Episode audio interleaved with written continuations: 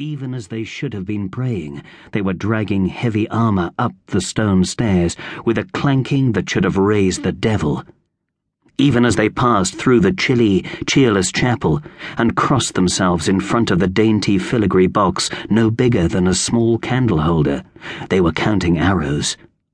If Richard the Lionheart, King of England, Duke of Normandy and Aquitaine, would not accept the terms of surrender they had offered, then blast him to hell, even if he was a heroic crusader.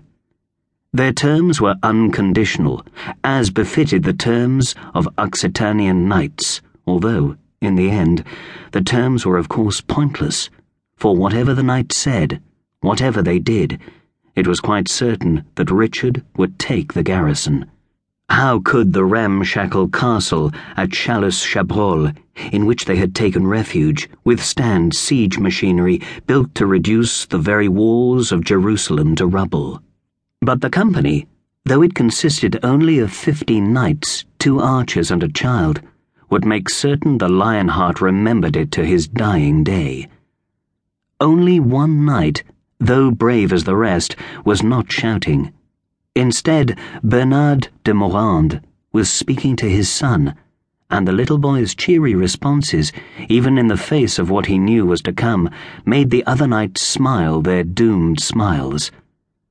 What a knight Parsifal would have made had his mother not died and Bernard given away his lands in a grand gesture to take the Crusader's cross, leaving his son in the care of a monastery. It showed such spirit that the boy had refused to stay there when he heard rumors of his father's return, and had come instead, kicking on the fat pony which was his special pet, to see if the rumors were true. Well, I'm glad King Richard has refused our surrender.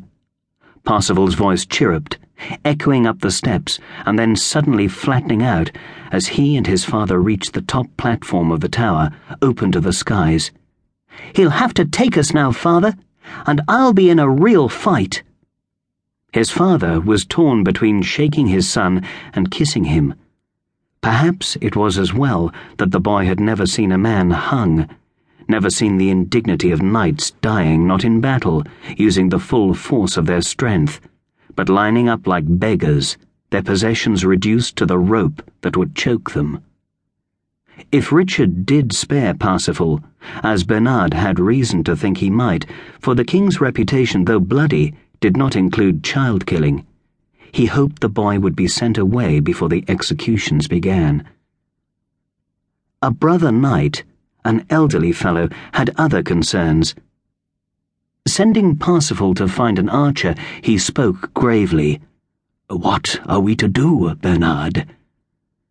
Bernard knew at once that his comrade at arms was not speaking of the child.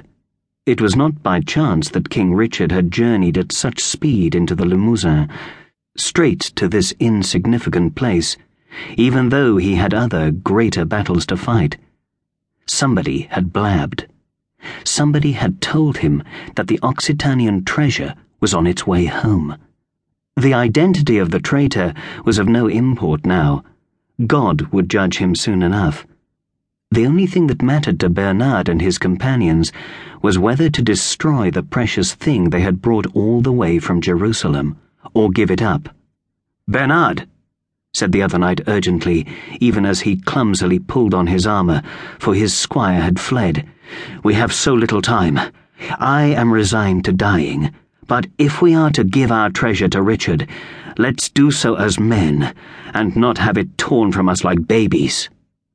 Bernard looked through the battlements. Richard's camp was well set up, pennants flapping joyously over the tents, as if victory was already theirs.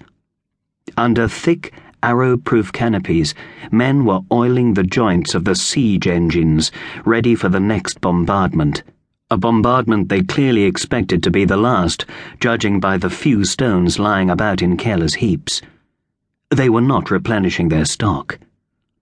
The besiegers' war horses were unsaddled and grazing, Sir Bernard's horses amongst them, for they had been taken by King Richard's men as booty.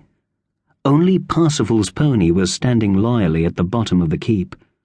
The besiegers had not wanted him. Parsifal had felt